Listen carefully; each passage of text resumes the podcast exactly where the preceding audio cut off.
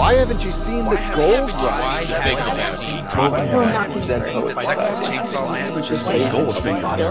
So why haven't you seen Before Sunset? Hello and welcome to another episode of Filmwhys, also known as the Why Haven't You Seen This Film podcast. As always, I am Bubbawheat from FlightSites and each episode I have a guest on who introduces me to a film that I've never seen before, that's usually a classic or a or a uh, modern classic, uh, something that they're surprised that I've never seen before, and in return, I have them watch a superhero or comic book movie that they've never seen before. And today, my guest is Tim Costa from the First Time Watchers podcast. How are you doing? I am fantastic. It's a pleasure to be here. Thank you. Yeah, we've been kind of working together uh, for a little while now, but uh, for those who don't know about your podcast, why don't you go ahead and uh, tell them a little bit about first time watchers and where they can find you. Well, I am one of three co-hosts on the First Time Watchers podcast. I uh, co-host with my two other friends, uh, Walter Vinci and Hermano da Silva, and we have we're quickly approaching five years on the show now. We're just over 220 episodes, and uh, yeah, we we've been doing it for a, a long time, and uh, still having a lot of fun. You know, the the whole premise of the show is that all three of us find a movie that we haven't seen before and watch it and discuss it. And uh, you know, that's usually our main review at the end of the show. We start off with some movies that we've seen on our own, and then we will uh, either talk about some trailers uh, or play a fun game uh, in the, our second segment.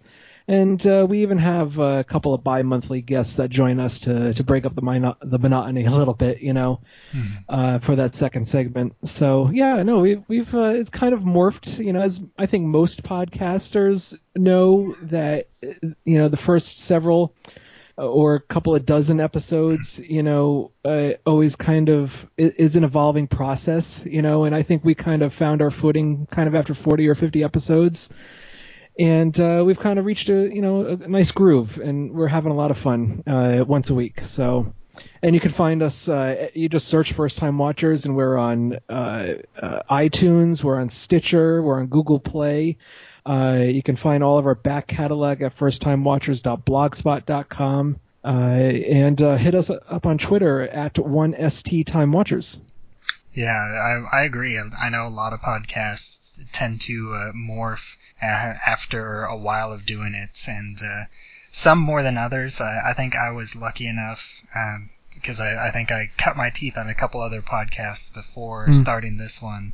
So and and on so my main format hasn't changed much, although I do have uh, additional episodes here and there that break format that allow me to kind of stretch my wings in, in the podcast uh, community. That's that's always nice. Indeed, it is, and you know, once again, uh, I've thanked you on our show, uh, and I'll thank you again on your own show. Is is you took up a a fantastic and I'm sure time consuming responsibility of putting together some montages for us. You know, we we started it on our 200th episode as a big extravaganza. You know, you you helped do. Uh, our, I think our first 50 episodes mm-hmm. uh, as a montage that we could feature uh, amongst uh, other people that contributed, you know, for our 200th episode, and then uh, ever since you know you you've been doing uh, one for every uh, 10 episodes. So you know a, a, a, big thank you to you. You've done a fantastic job with those and they're really a lot of fun. I think you give you provide a good uh, brief uh, kind of essence or, uh, of the show you know a good feel for it. Yeah and, and i like doing it. I, I do aside from the time consuming aspect i do enjoy myself whenever I'm editing podcasts. So I, I like these having these little challenges like this that, that let me do something a little outside of the box. So it, it is it is fun for me. Um, even though it can occasionally take a lot of time. Like, uh, but it sometimes it's it's worth it. Like uh, I I just like every time I think I listened to that that playtime montage like five or six times and never got tired of it. It was just amazed at how how it, it just kept growing and growing as I was uh, building that together, and, and that was I, I just love that. yeah, no, it, it, showed. It, it, was a lot of fun to listen to, and it's also led to a great uh, kind of co-partnership with us. You know, when it comes to sponsoring each other's shows. So it's it's been real nice and beneficial for both of us, I think. Yeah, and uh, I do have some questions to get to know your film taste a little bit better. Uh, so, what are three films that you've seen the most often and haven't gotten tired of? And I'm pretty sure I know what one of those are. uh, yeah, anybody who's listened to, to to my show will easily be able to recognize that Die Hard is, is my favorite movie of all time. So you can scratch that one off of uh, of three. And um, you know, I think it's just easiest to say what my three favorite films are because they're so diverse. I think.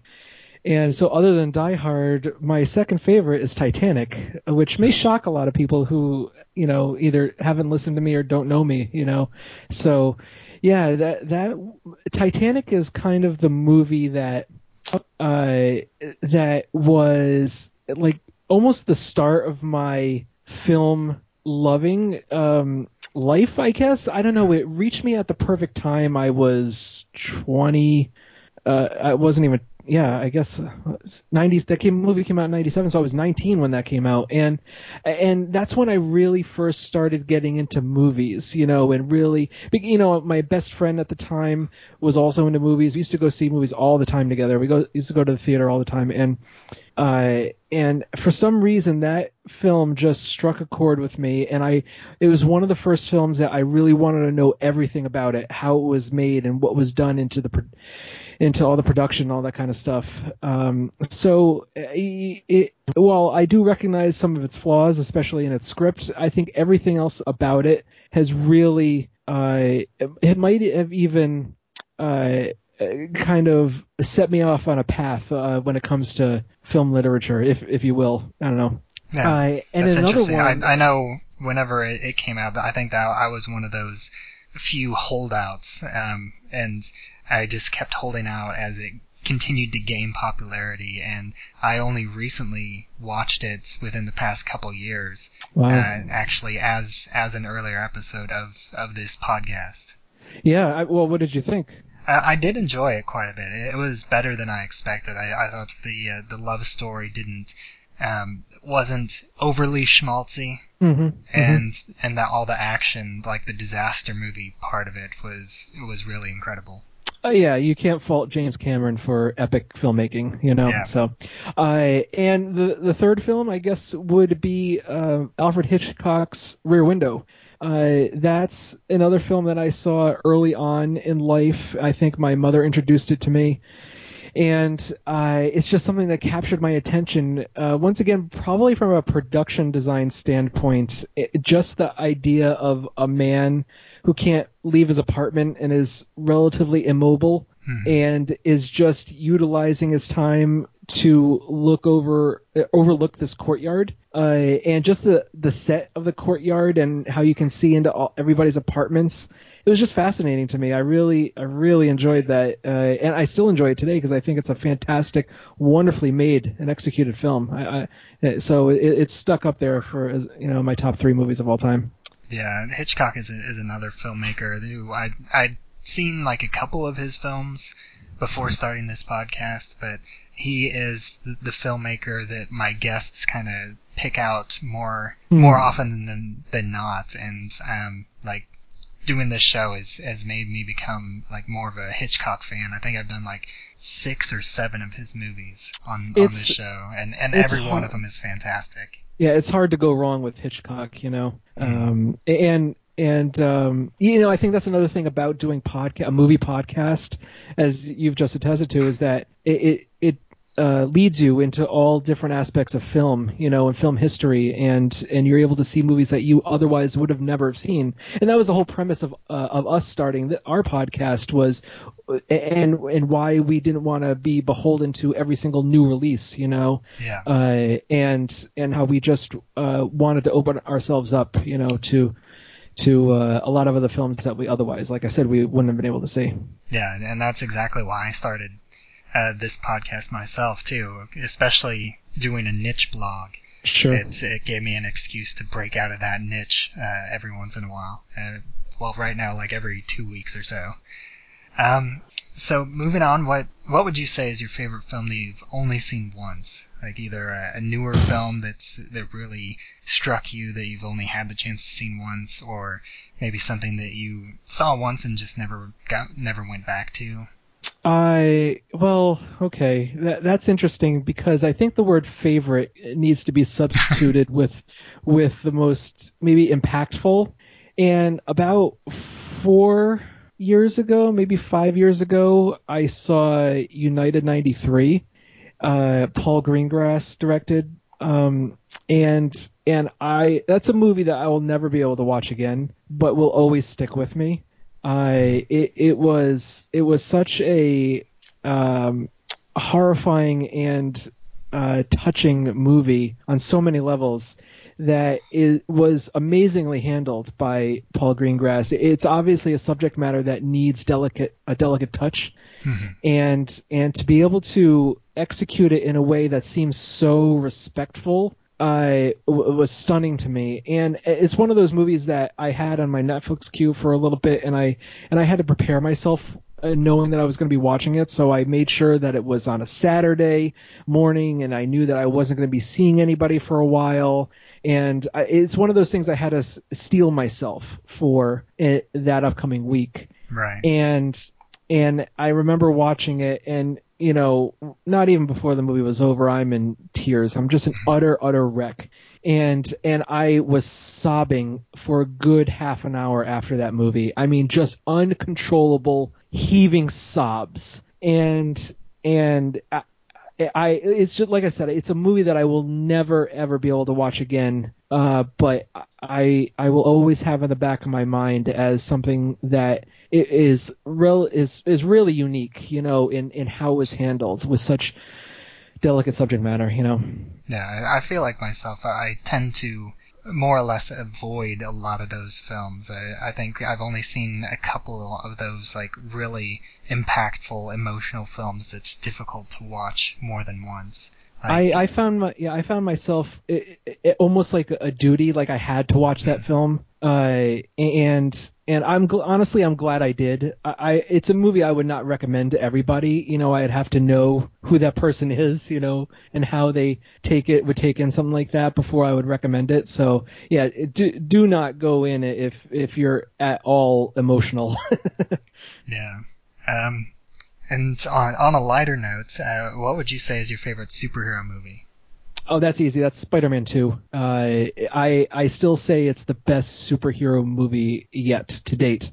Uh, I, I, think that what Sam Raimi was able to do uh, with pathos, how he how um, it, it, was able to delicately balance the the that notion of a a person struggling with dual identities and whether or not he can he can actually uh, take on this responsibility and whether or not he should continue to take on this responsibility. And then ultimately he realizes this is a part of him. It's something that will never be able to leave him. And he must find a way to balance his life with that. And honestly, I, I get a lot of flack for this. And, and that's what I fault the Dark Knight trilogy for, especially the latter half of it, because I am so frustrated by the majority of that trilogy in which in which I don't think it's fun at all to to watch a a superhero not want to be a superhero and not realize that it is who he is and it's part of himself. And it's something that ultimately he cannot let go. And and I mean that's that's what you know the Dark Knight Returns by Frank Miller and the and you know the graphic novel and also the the animated film mm-hmm. uh, does well in, in, which yes it's later on he's tried to abandon that part of life his life but he realizes that he he ha- he can't. It's part of him. You know he will never be able to walk away. And that's why I think Spider-Man 2 balances that with just epic action scenes and and uh, and just amazing because of pathos and and and uh, character uh, building uh, and and just uh, character structure and and identity. You know, I I just love Spider-Man 2. I think it's it's the best, and nothing has topped it yet. Yeah, I I really want to make time to to watch that one again. That's one of my favorites, but I didn't. I think the last time I saw it was whenever I reviewed it for my site, which was whenever the first Amazing Spider-Man came out. Mm-hmm. Because uh, that's whenever I, I revisited all three of the, the Raimi trilogy before catching the, the first Marc Webb uh, film. Yeah, yeah. yeah. Um, all right. Um, now, I, since I do, uh, since my website is is on a narrow niche of movies, uh, superhero movies. If you were to do like a blog or another podcast, or even just to, to pick like a narrow niche of movies as your favorites, uh, something narrower than like the the broad action category, what would that be? Hmm, that's a good question. Um, you know, it, we mentioned Alfred Hitchcock, and it even came up on our show recently. In that, I, I think it would be, and it probably already exists, an Alfred Hitchcock podcast. You know, I think it would be amazing to go through his filmography, and we've done several of his movies on our show already, and we're even our upcoming episode is actually going to be another Alfred Hitchcock film.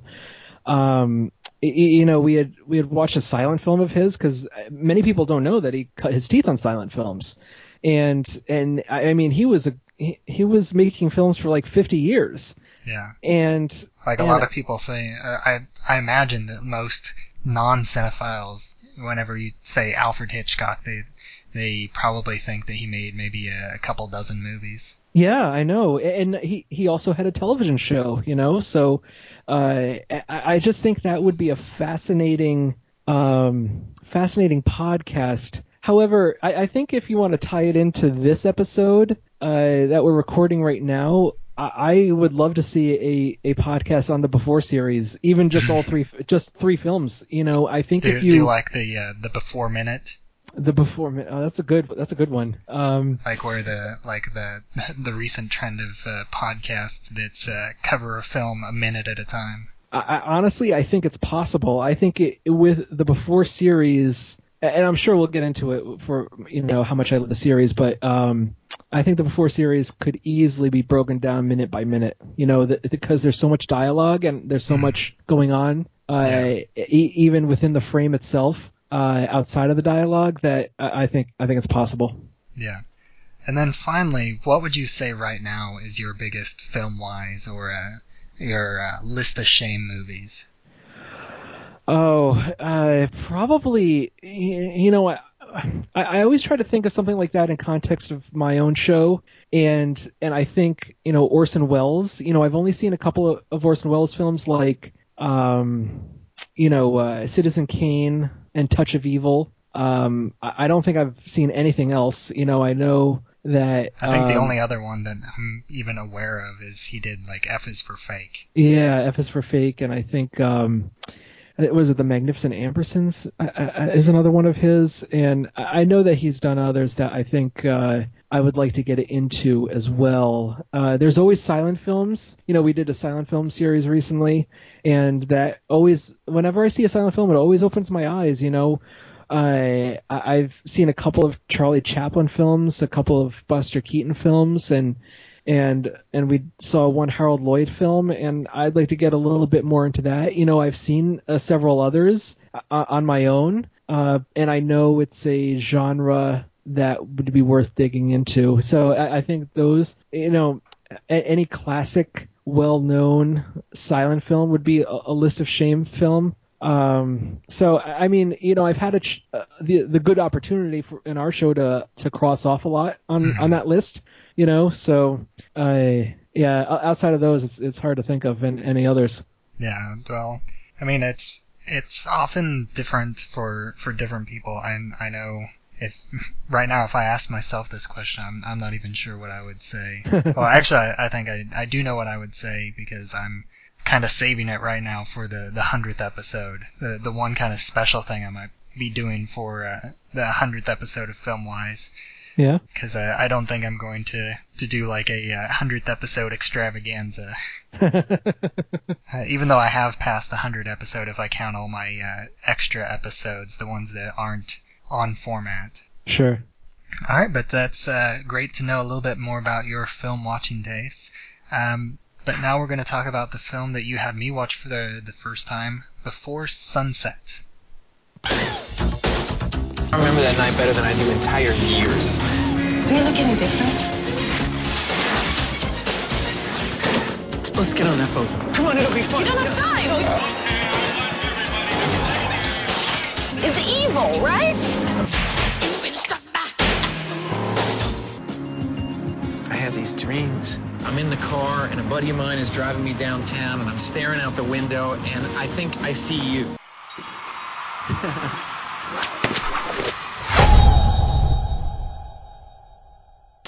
So Before Sunset is the second in the Before trilogy uh, from 2004. Uh, it comes after 1995's Before Sunrise, in which uh, Ethan Hawke's Jesse and Julie Delpy's Celine uh, met for the first time on a train and then wandered about in um, Vienna, I believe it was. Yeah. And uh, so and then at the well, I don't want to spoil them before uh, sunrise, but um, let's just say that they meet up again uh, nine years later in before sunset, and they they walk around Paris, uh, ruminating and, and reminiscing on their lives and also their last encounter and what has gone on since then, and so yeah, this was a series that I, I had heard so much about uh, for such a long time, uh, you know, listening to other podcasts, and I was always kind of just taken aback by like, okay, it's a couple of people talking, and how exciting, how exciting can that be, you know? Mm-hmm. And I saw before sunrise the um, a couple, uh, probably about four years ago for the first time. And upon watching that one film and one film only, I said to myself that this is the best trilogy I've ever seen before I even saw the other two films. um, and I immediately got Before Sunset and and watched that and, and fell completely in love again. I uh, and reiterated my statement before even seeing the third film that this is the best trilogy I've ever seen. Um, now I know that you, I think, had seen Before Sunrise relatively recently for the first time, right? Um, it's it's been a little while. It was an earlier episode of of Filmwhys. Um, I, I think it's it may have been roughly around the time whenever Before Midnight came out. So it has been at least a couple years. Who introduced you to it? Um, it was actually J.D. Duran. I don't know who that is. uh, let's try to not speak his name again. Um, I jest, but uh, and and what was your reaction, uh, if I may uh, bother you? Uh, actually, uh, what was your reaction to Before Sunrise? I I, I really enjoyed it. it. It was one of those where it's. I really wish I had like more time to watch, or it, let me rephrase this. I wish I gave myself more time uh, to watch films that aren't specifically for my own blog and podcast. Um, mm-hmm. Because I, I did want to finish the series on my own. Um, but uh, it's been a couple years later, and, and I still had to have somebody else uh, get me to watch the the next uh, the next entry in the series, and and uh, and I really loved it. One one thing that I was just thinking about is the fact that it is like two people talking, and it, it reminds me a lot of how podcast culture is in a way, hmm. where I mean, it, I mean, I know that there's like specific topical podcasts, but there is a large section of podcasts that are essentially just two people talking about their lives. Sure. Yeah. And it, it feels, it almost feels, in that way, it almost feels like the, the the first two before movies were ahead of their time because they're it, it it's it almost is like listening to two people, and especially this one more than the the first movie because the the first movie there is a little bit of um, of time compression because it, it's like one entire evening yeah. over the course of an hour and a half or so. Where no, this one, where this one, it, it feels like it's almost exactly an hour and a half. I know it does feel almost in real time, doesn't it? Yeah, because there isn't really any time jumps. Because no, whenever they're walking from place to place, we actually see them talking while they're walking. And even whenever they get in, the, like they get into the boat, and like the boat ride is just continuous, there isn't really a cutaway where they're someplace else, and then they go from the boat to the car, and we see them talking in the car ride. So I think you've you've hit on something that might ha- be a, a, a, good attribute uh, you can attribute to both Ethan Hawke and Julie Delpy, along with Richard Linklater, and how comfortable they've become with these characters. You know, Mhm. uh, I I think that they, uh, when you talk about the first movie, the, the what struck me the most was how genuine their their relationship seemed, their their budding romance seemed, and how how their chemistry was just so perfect. You know, the the the chemistry between Ethan Hawke and Julie Delpy, the actors, uh, are amazing in the Mhm. first film, and and it- how they are able to convey true love. You know, uh, two two people meeting and falling in love is is astounding. I, I can't give enough. uh, Um, exclamations, you know, and adjectives to to how genuine. Uh, I, you're going to be hearing me use the word genuine over and over and over again in this in this episode, uh, because it, it's so true. I've never ever ever seen a, a, a movie or a series of movies convey uh, love and connection in such a an authentic way, you know. Uh, and before sunset, you see, it's impossible to talk about this film without talking about at least the the first and if not the third film, but at the very least the the first film because they go hand in hand, you know. Uh, and and I I urge everyone to to watch this series and not be in awe of how impeccable the script is. And that's another thing too when it comes to the script. It's so genuine. It makes you think that oh, there's a lot of um, ad libbing. There's a lot of off the cuff outside of the script dialogue. And when you go and look and research it, everything is impeccably written. Everything is written down and it's it's everything that they are speaking is actually on paper. And Yeah. that is is stunning to me. Is absolutely stunning uh, to to think that that's a dial the dialogue coming out of their mouths is is is pre-written. I- I'm I'm my it boggles my mind because it feels so genuine. It feels so authentic. It feels like everything is from the heart. And when it comes to before sunset, you know, there there's a point where they're you know later on in the film where they're discussing you know what their lives may have been like you know Hmm. uh if they had actually been able to meet in between these two you know these two time periods Right. and what uh and and, and how it is in conjunction with their current lives and how Jesse is married and has a child and how he feels about his wife and his marriage versus how he feels about his his son and and how he weighs that against his his longing uh for for Celine and how Celine plays coy at first but then finally gives in and how she how she finally breaks. And it, it all comes to a head in this in this van ride which is one of the best most pure uh um amounts of filmmaking and just pure film just cinema it, it's it's cinema. That it, when you describe cinema and what it's supposed to do to a person it's supposed to engross you. It's supposed to uh completely make you forget about everything around you and only what's on screen. And that van ride does that uh to the nth degree. And and it, it, it makes you fully committed to to what they they are experiencing at this moment in time and and how you see this longing this this regret in Celine's eyes and there's that moment when when uh, Jesse looks away and she puts her hand up and almost touches him. Mhm. Oh my god, it, it breaks my heart. It's Yeah. it, it, it, it, it makes me feel so many feelings that I can't even uh, put into words. It's just stunning to me. Stunning. Yeah, that that's really great how they managed to, to pull that moment off. And not only that, but I think it's so telling just where they are in their current relationships by just by the fact that that they don't mention either of their significant others until over half an hour into their conversation. Yeah.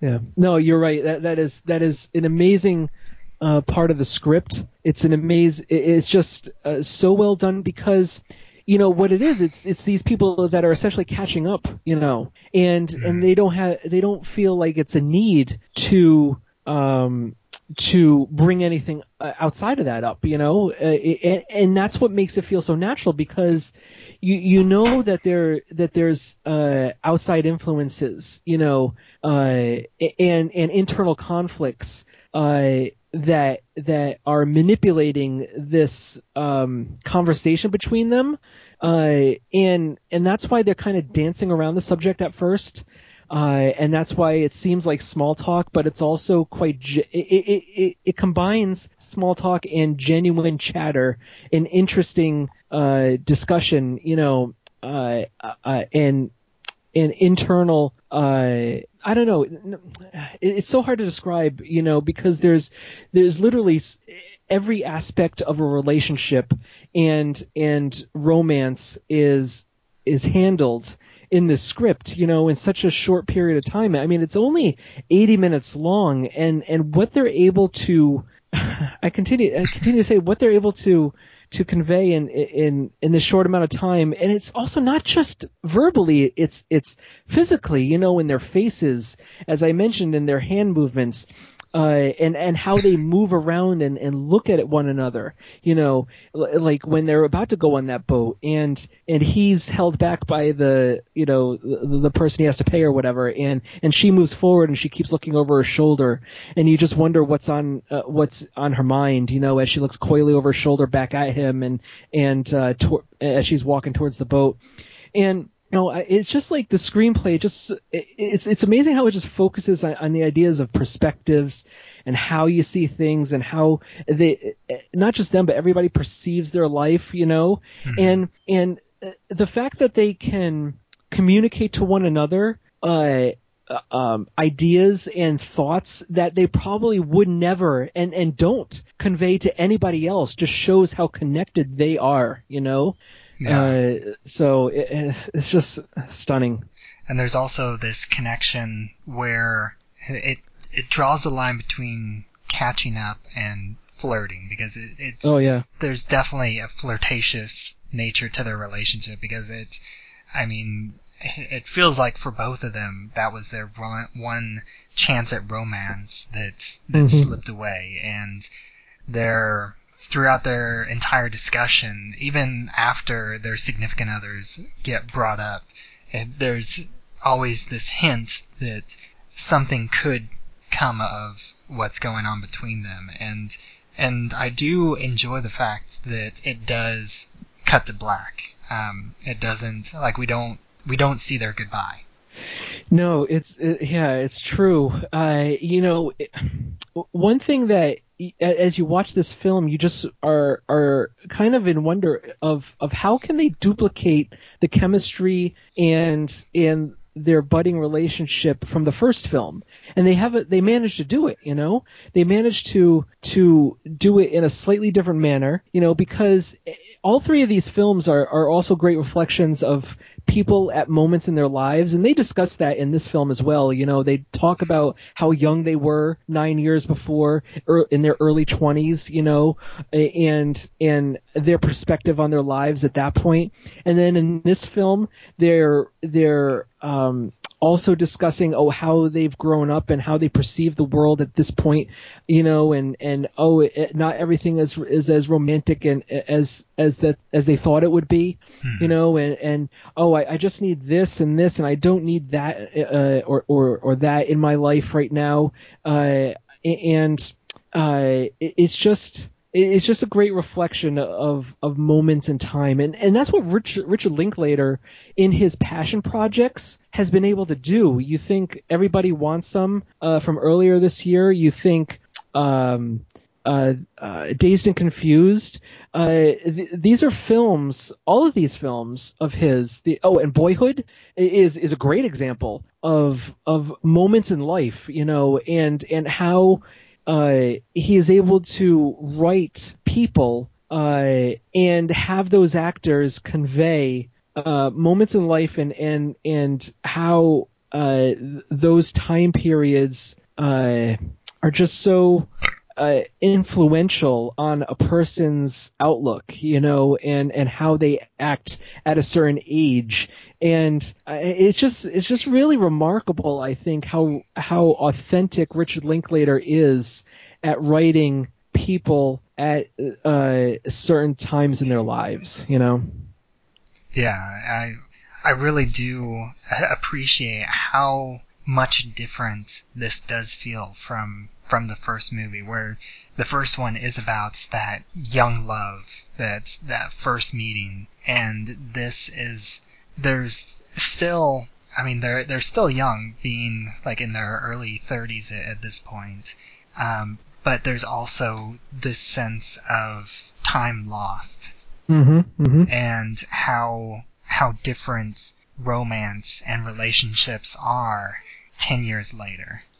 And, and I'm true. sure, and I'm sure that that continues on even further with Before Midnight. And I'm, once again, uh, I may or may not uh, end up uh, finishing the trilogy as, as it stands now, um, on, on my own myself, because I do want to see these characters. And I do think that it's, it's interesting, and, and I hadn't thought about this before, but I did actually see, um, Jesse and Celine before seeing um, before sunrise because uh, like years and years ago I I actually watched Waking Life before this and, and it has a brief scene with the two of them repri- reprising their characters. Oh, really? Actually, I've never seen uh, Waking Life, so that's that's interesting to me. That really piques my interest. yeah, it's that uh, Richard Linklater's uh, animated movie where he he filmed everything and then they animated over the top of it so in like a an alternate form of like rotoscoping. Oh, okay. Um and and yeah, that's it just it's kind of like the before series except instead of talking specifically about two people in their relationship, it's just like several different people like it cuts from person to per from group to group and they're just talking about kind of random stuff about life Interesting, interesting. Uh, so you know, another uh, something I noted upon rewatch of this of Before Sunset was that every just about every other background character is alone or single. Uh, and and there's only a couple of individuals that are uh, with another person. I, I remember like one older couple and like two older men like having a conversation. Other than that, every other person like when, think when they're walking down this path, uh, this garden path, mm-hmm. and they come upon a runner, you know, somebody jogging.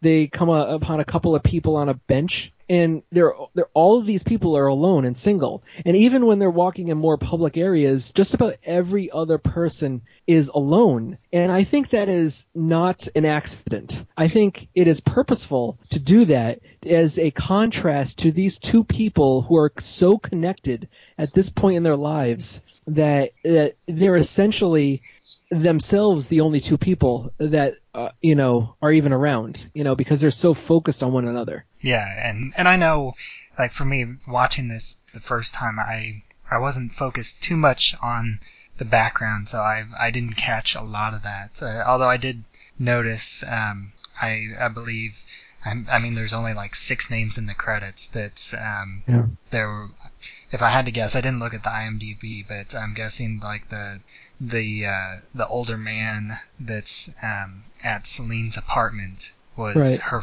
was the act, Julie Delpy's father. Oh, okay, okay, yeah, I no, I, it was like um, I forget his first name, but he was also a Delpy. Interesting. Interesting.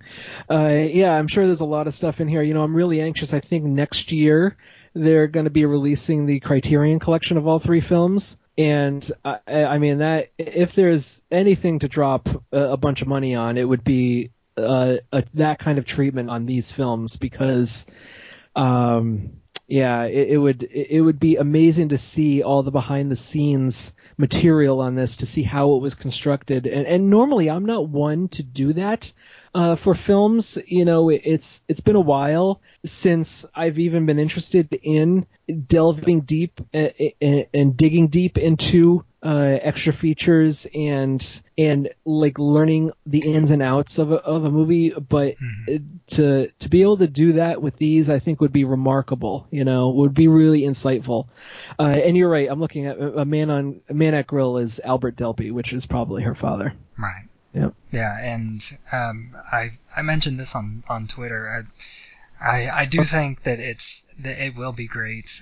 I do hope that Richard Link, Linklater and uh, Ethan Hawke and Julie Delpy do continue to make one of these uh, every ten years or so, just to to look Yeah. at um, just how their life changes over time. Yeah, it, you, you're so right. I would be all on board for them. It, it's like it seems like it's every nine years that they've been doing this movie, and and so if if the last one was in 2013, I guess it would be 2022 that we could we could expect uh, another of these movies, and I would imagine it would be like I, I can't Im- im- I can't imagine it being anything other than titled After Sunrise, After Sunset, and After Midnight, because I think by the time, if they're willing and able uh, to do uh, another three, I think by that time, you know, they'd be old enough uh, to to say, uh, you know, kind of call it quits after after a, a sixth film, you know. And- and I think it, once again,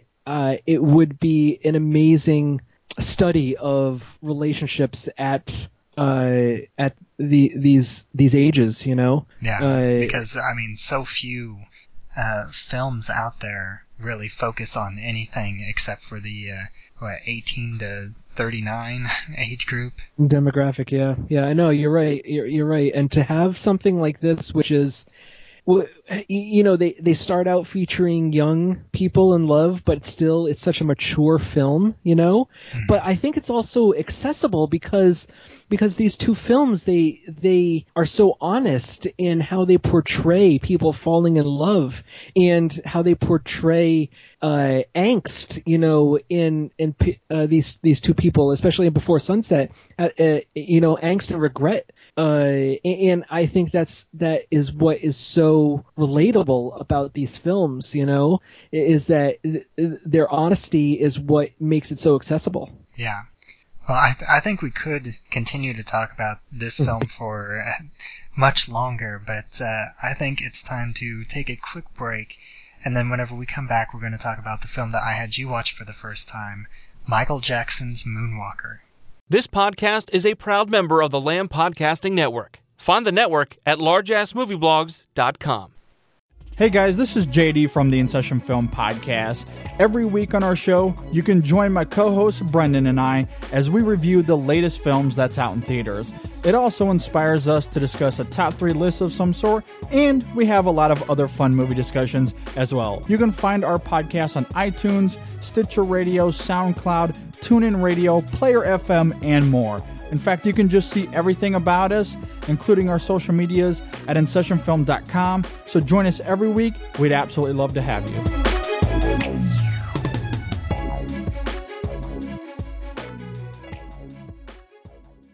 Hi everyone, this is Tim Costa, I'm Hermano da Silva. And this is Walter Vinci. and together we are the First Time Watchers podcast, Each week we choose a movie to review that none of us has seen. Watch it together, and then discuss, These movies could be new. Or old. or on our list of shame. You can find us on iTunes by searching for the First Time Watchers podcast. as well as on Stitcher. We'd love to hear from you. That's right. I mean, it's all about interaction. And talk about what we love movies. And you don't have to worry about us going on and on about this and that and the other. And oh, No, look, no, let's no, talk stop, about stop, this stop, stop. minutia Shut up, shut up, here, shut up, shut up, and I up. wonder who Shut the up. cat can God watch. damn it, shut up. I think that's enough. Moonwalker came out in 1988 uh, on home video, and while there isn't much narratively to it, it, it was essentially a, a showcase for Michael Jackson's history and, and personality, starting with several of his music videos and a couple uh, uh, concerts um, moments. And before it goes into this bizarre mini movie with Joe Pesci as a drug ping, drug kingpin and Michael as this odd magical savior for a group of uh, possibly orphans. Uh, it's it's never quite clear, and uh, I know that that on this podcast uh, I typically introduce my uh, guests to either superhero or comic book films. Uh, I know I'm sure that this is going to be my biggest stretch. uh, calling this a superhero movie, but as far as how, at least how Michael Jackson sees himself within this mini movie, uh, I definitely think that he qualifies as as a superhero, uh, even if this movie doesn't exactly. And I, I know one of the reasons that you picked this was because you said that you were a fan of Michael Jackson and, and hadn't seen this before. Um, so I I know uh, I I will say um, just uh, skipping over the the music video segments. Uh, what did you think overall of, of the mini movie? The I, I believe they just refer to the entire mini movie as Smooth Criminal, even though that's generally thought of as just the like the music video in the middle of it. I oh well okay that's it. It's interesting then. So I would say if we're only going to be talking about this, uh, Well, Last we'll talk about the whole thing, but just just for right now. okay. I, I honestly I think it's the only reason to watch this entire thing. Uh, and really more specifically the smooth criminal segment in the cl- uh, Club 30s. Uh, I I think the mini movie is is not good, uh, to to as an understatement. Um, I think that it it is um, it it is part of an extreme vanity project. Yeah. Uh, you could say that for the entirety of Moonwalker, but uh, this segment itself is a bit of a vanity project. And I mean, uh, as as Michael Jackson got on with his career after Off the Wall, you could say just about everything was uh, about him was vain, you know. Um, but it, when it comes to this film, it's just it it's screams uh, straight to video. Uh, it screams um, low budget uh, music video, you know, where where Michael Jackson is probably uh, in control, even though there are a couple of directors. He's probably in control of just about everything, and shows because what he's doing is he's throwing ideas onto the wall and seeing if they stick. Uh, there's there's I, I can't imagine anybody saying no to him. You know, they're like, okay, we'll do whatever we can, Michael. We'll do whatever we can uh, because he has so many ideas going on in here that doesn't meld into anything. Um, it, like it, it turning into a car, uh, turning into a transformer of some sort, Yeah. uh, and, and which then in turn goes into a spaceship.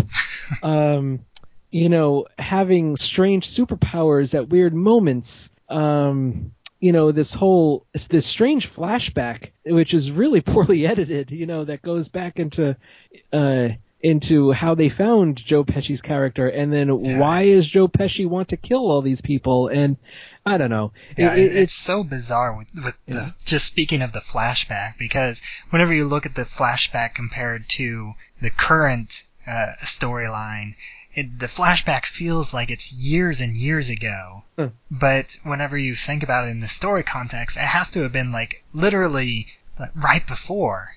Yeah, yeah, yeah, it makes no sense. You know, not much of this this uh, film makes any sense. You know, Mhm. um, but literally the only reason to watch it is, like I said, the Club 30 scene, the music video section, the Smooth Criminal uh, song and dance routine is stunning. Uh, th- there is no denying that Michael Jackson was one of the best performers of all time, um, and and one of the best dancers too. And he is able to show off some techniques and moves in this scene, which is unbelievable. Uh, and and you know, once again, you know, go being a film uh, part of a film podcast where I'm have been able to see a lot of uh, older films now, and now I'm able to uh, appreciate influence. It's it's really amazing how influenced Michael Jackson was uh, um, from uh, you know Gene Kelly and Fred Astaire and a lot of other older musicals, uh, and how he incorporated those moves into his own unique uh, uh, way of, of moving and dancing is is really just something to behold. Uh, He he is is one of the best performers of all time. Yeah, that, that's. I think that's without question, and and I do think that that the best part of this film is the music videos in general. I I think because it, it does open with like a, a section of a, a few videos um, before that, and and on top of that, I I think that this like you said, Moonwalker is like a vanity project because this this film allows Michael Jackson to be so many different things. It's like um, in in Moonwalker, Michael Jackson is a little kid. Yeah. He's Bugs Bunny. He's Yeah. a transformer. He's the uh, 30s gangster. He's uh, like Gulliver.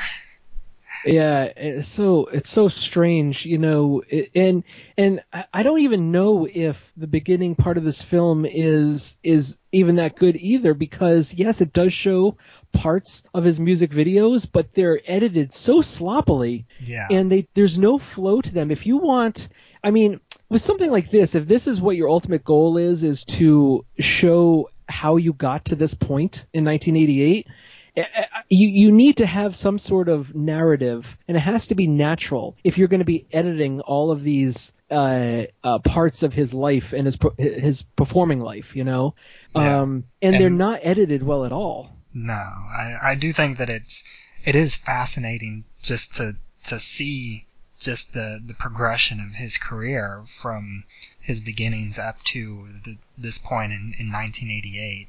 And and I do think it's funny that you say that this has a low budget feel to it because I, I believe this this is actually pretty pretty high budget uh, at least uh, for a project of this nature because uh, at, at the time I believe that the graphics to make him turn into this transformer were actually quite state of the art. Uh, I, I don't doubt. Yeah, I don't doubt that they were, but you know, if see if you're going to throw a, a bunch of money uh, at this at this, you, you need to learn your lesson from Thriller, where John Landis, you know, made a 14 minute film, which was excellent. It was excellent, and uh, it got to showcase everything uh, that you would want from Michael Jackson, and uh, you know, at that time in his career, and when I, I think that and even um, bad which the the music video for that I uh, which you which is so strange in in Moonwalker which is redone and reshot with little kids and but the original one was done by uh, I think it was directed by Spike Lee if I'm uh, not mistaken Martin Scorsese, I believe. Oh, Martin Scorsese. Yeah. Oh, shoot. Okay. Um, well, even so, then, uh, uh, you know, you, you it's uh, he didn't he didn't take any lessons from those two experiences in Yeah. which in, in which he needed to throw all of his effort at that night just it making a nightclub scene you know or if you wanted to incorporate the whole uh drug dealing Joe Pesci thing as well fine but keep it short and don't expand this to a feature length film which has no right to, there's no justification for it whatsoever Yeah, and and I think also the tone of this film is all over the place because you have like the the segments like Badder and Speed Demon, Speed Demon, which Yeah. uh, I think Speed Demon is a lot of fun taking like looked at on its own individually. But whenever you have it's like Michael Jackson kind of poking fun at himself because we, we have bad done, redone with little kids in all the roles and there's a little bit of like the the Weird Al Yankovic, like the the kid goes for the crotch grab and he like crosses his eyes and falls over on his face, and uh, and in Speed Demon he's he kind of pokes fun of himself even more with his like uh, with his level of fame, and then that goes into Leave Me Alone, which is almost the exact opposite, where he's like yeah. um, he has all this stuff about how he's being tormented by all this fame. Where just in, in the music video before that, he was poking fun at us. And yeah like not only that, but he has these these moments where it's like he almost gets away, but then he turns back to these claymation figures, and he's like, and uh, after he dons the rabbit costume, and he like does some dance moves to show that he's Michael Jackson, so they'll start chasing him again. Because in Yeah. that film, in that music video, it's like he relishes this this public that's coming after him in an overzealous way. But then the very next one, "Leave Me Alone," it's like I, it's like he doesn't want that. I know, yeah. The, like you said, it's just so inconsistent, uh, and it's just. I, I agree with everything that you've said. You know, it, it, it's just uh, eh, it's probably just his vanity, you know, where he isn't at this point in his career after all of this success, he probably has so many yes men that that there's nobody willing to push against any of uh, his, his ideas in this, and that it's just um, you know, it's probably similar to what uh, I don't know. I, I was going to try to make a M Night Shyamalan comparison, uh, you know, post Lady in the Water, but uh, I, the, he never reached the the same heights as as Michael Jackson. You know, which is which is, is so sad because you know his um the the the music video or the, the movie that came out after Michael Jackson died, This Is It, is so amazing. It's so well done. Uh, and it just, it, it breaks your heart to see that it looked like it was a, a possibility that he could have come back uh, to perform for people hmm. and and at a relatively high high level you know because you see the performance is, is the, the the practicing and the the choreography and the and the routines going on in there and you're like oh my god he has such a vision it, it, this this tour is going to be amazing you know and and uh, and maybe that was at a point in his life where he was able to take in um, some more uh, I don't know, suggestions from people because he had gone to such high and then come back down so low and maybe he had been humbled a bit. I don't know. I don't know. It's sad that we were never able to see the fruition of that, you know? Yeah. Um, but going, going back to this, this film, I mean, I, I do agree with you, especially that, um, I, I believe that that one segment is, is the, called retrospective where he goes through all like clips of all his music videos is the worst part. But uh, what what did you think about like the I guess the the first three music videos or, or four if I guess if you count Man in the Mirror, which uh, I guess which is more of like just the concert footage uh, video. Uh, well, I mean, yeah, I look, I I enjoy seeing any any part of any clips of him from from his performing career you know it, it's really remarkable to see uh, how he grew up, how uh, you know talented he was at such a young age with the Jackson Five, you know, mm. and and then you compare that to his performing uh, in front of hundreds of thousands of people, it seems, you know, in these stadiums. Yeah, uh, and, and and something one other thing that that I almost for that I constantly forget about in seeing it is just amazing to watch it about how he has these these women fans that are at his concerts that that are just so so excited at seeing Michael Jackson that they that they like collapse. Yeah, look, they're it's it's a generational uh, um, f- phenomenon, you know, w- with performers like Michael Jackson, obviously Elvis Presley, then you have the Beatles, and then Michael Jackson, you know, and I, I don't think there has been anybody as popular uh, as Michael Jackson since his heyday, you know, of the the the 80s, you know, in the late 80s. Yeah, uh, I, I where, feel like the closest thing, at least as far as as devotion within his fan base, but his fan base is nowhere near the level would be like a Justin Bieber.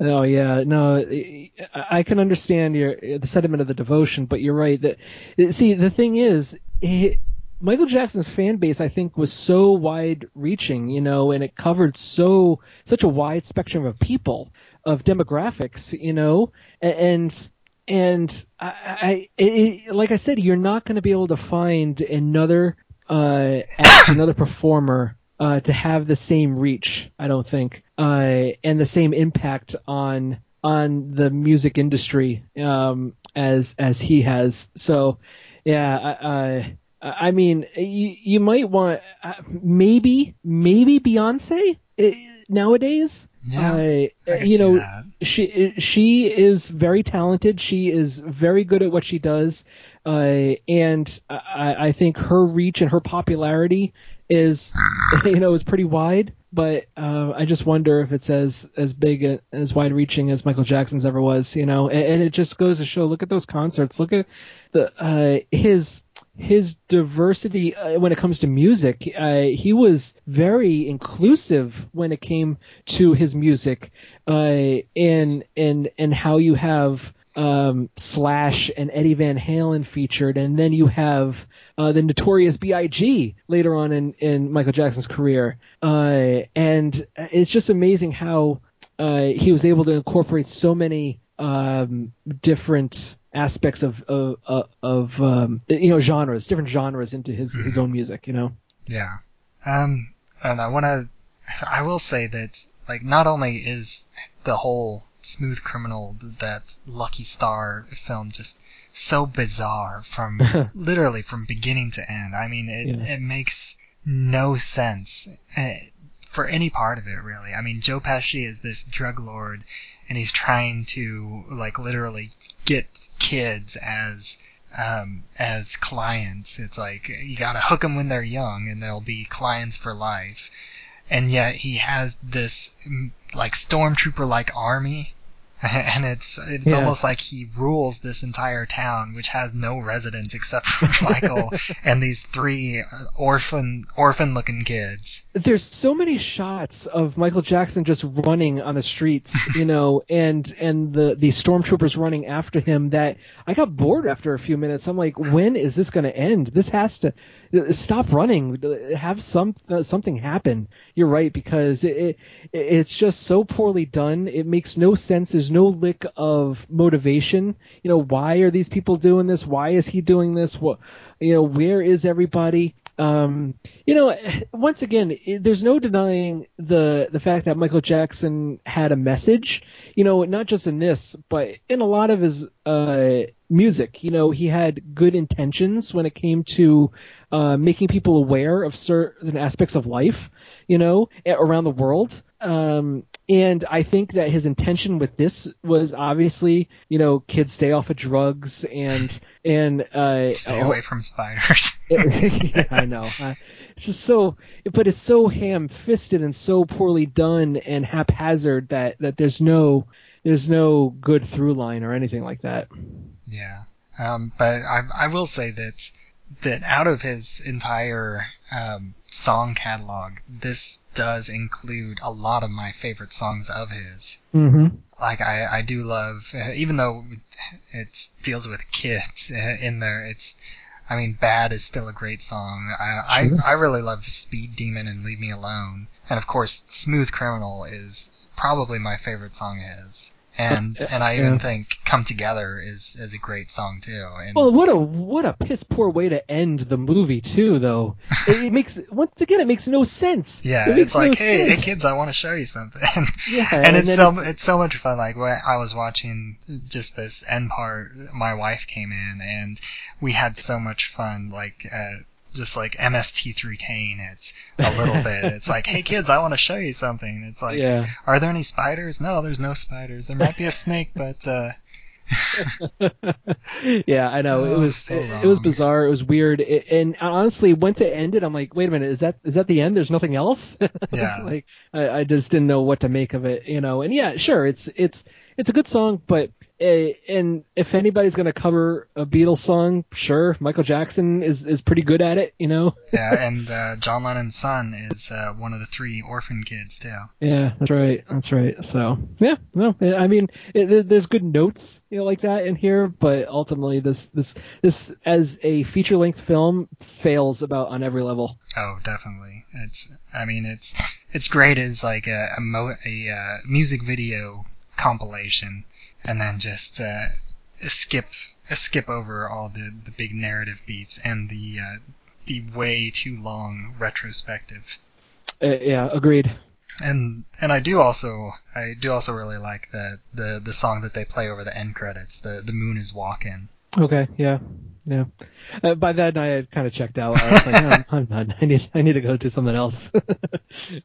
Right, well, um, I'd like to thank you for for uh, giving Moonwalker a try, even though I I had a feeling. Well, I, I knew it wasn't going to be a, a great film, but at least it's relatively short. I think it's like only an hour and a half, about pretty much about the same time as uh, as Before Sunset, and uh, and thank you for giving me the uh, the excuse to uh, go back to the Before series, and and hopefully I will actually finish the trilogy on my own without waiting another couple years for somebody to uh, pick it for me on on this podcast. I expect a full written dissertation on the before the entire Before series uh, by uh, the end of next week.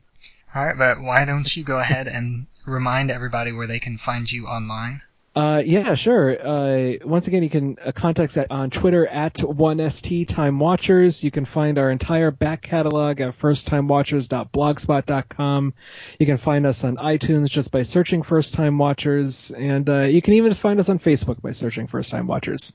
And as always, I'm Bubbawheat, and you can find me at flightstightsandmovienights.com. You can find me on Twitter at Bubbawheat. And I am actually recording this episode way early, so I have no idea what's going to be uh, on the next episode of Filmwhys, if it's going to be a uh, regular episode or if it's going to be another uh, Filmwhys Spotlight episode. Uh, but uh, whatever it is, go ahead and listen through to the end, and there will be a trailer for it if I don't end up re recording this, which I probably won't. So until next time. Monsters are not real. Can't be too careful with all those weirdos around. We, we can be like mascot instead, you know. I like the cape. Not sure about the mask, though. The way I see it, the only one in this room controlled by his parents is you. Nobody's gonna do a thing about it but us. I dive at your bottom. I bloody well ought to, sir.